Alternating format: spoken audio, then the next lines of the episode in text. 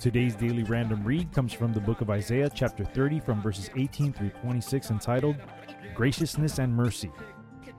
And therefore will the Lord wait, that he may be gracious unto you, and therefore will he be exalted, that he may have mercy upon you, for the Lord is a God of judgment.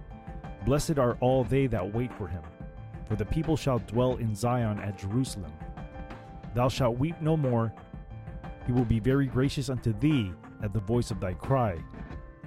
When he shall hear it, he will answer thee.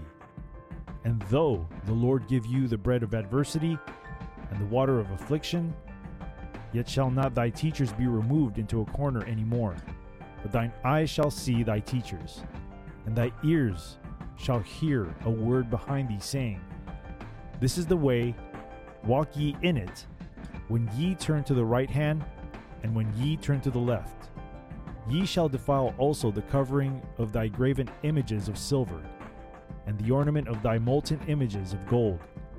Thou shalt cast them away as a menstruous cloth. Thou shalt say unto it, Get thee hence. Then shall he give the rain of thy seed, that thou shalt sow the ground withal, and bread of the increase of the earth, and it shall be fat and plenteous. And that day shall the cattle feed in large pastures. The oxen likewise and the young asses that ear the ground shall eat clean provender, which hath been winnowed with the shovel and with the fan. And there shall be upon every high mountain and upon every high hill rivers and streams of waters in the day of the great slaughter, when the towers fall.